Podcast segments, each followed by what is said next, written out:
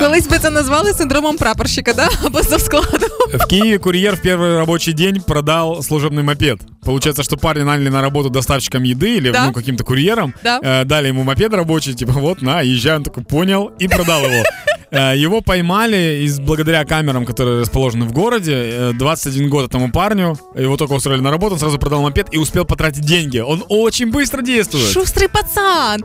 Він просто коли планував цей злочин, він не розраховував на те, що виявляється, є камери, які відслідкують. В цих всіх мопедах завжди є там якісь GPS-трекери, е, як в автомобілях службових. Да потому что он не заморачивается, Юля. Он делает то, что ему нравится. И это типа важно. Сейчас у очень многих людей есть проблемы, э, по которым они обращаются к, э, к психотерапевтам. Так. И психотерапевты говорят, типа, что нужно быть верным себе, делай то, что тебе нравится. І взяв і украв, да, ти думаєш?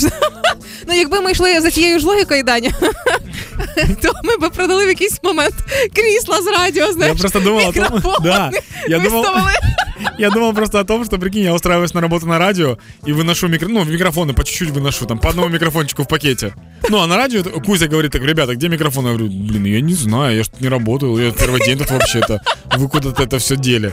Мониторы, все вынести. Це як бібліотекар працює в бібліотеці, в якийсь момент її не залишається, просто повиносив книжки. Знаєш, ну це однозначно якийсь успіх Э, фантастичний. и- и- Я хочу анекдот один, я только что нашел. Это ужасно, конечно, будет, но я О, думаю, что давай. меня просят слушатели. Э, В общем, в Японии придумали робота, который ловит воров. В Америке робот за час поймал 5 воров. В Германии робот поймал за час 10 воров. В Украине за час кто-то украл робота. Ну и какие выводы мы можем сделать касательно этого парня? Я скоро вернусь. Шоколад ни в чем не виноват, пацаны. В натуре. Ну, пацан к успеху шел.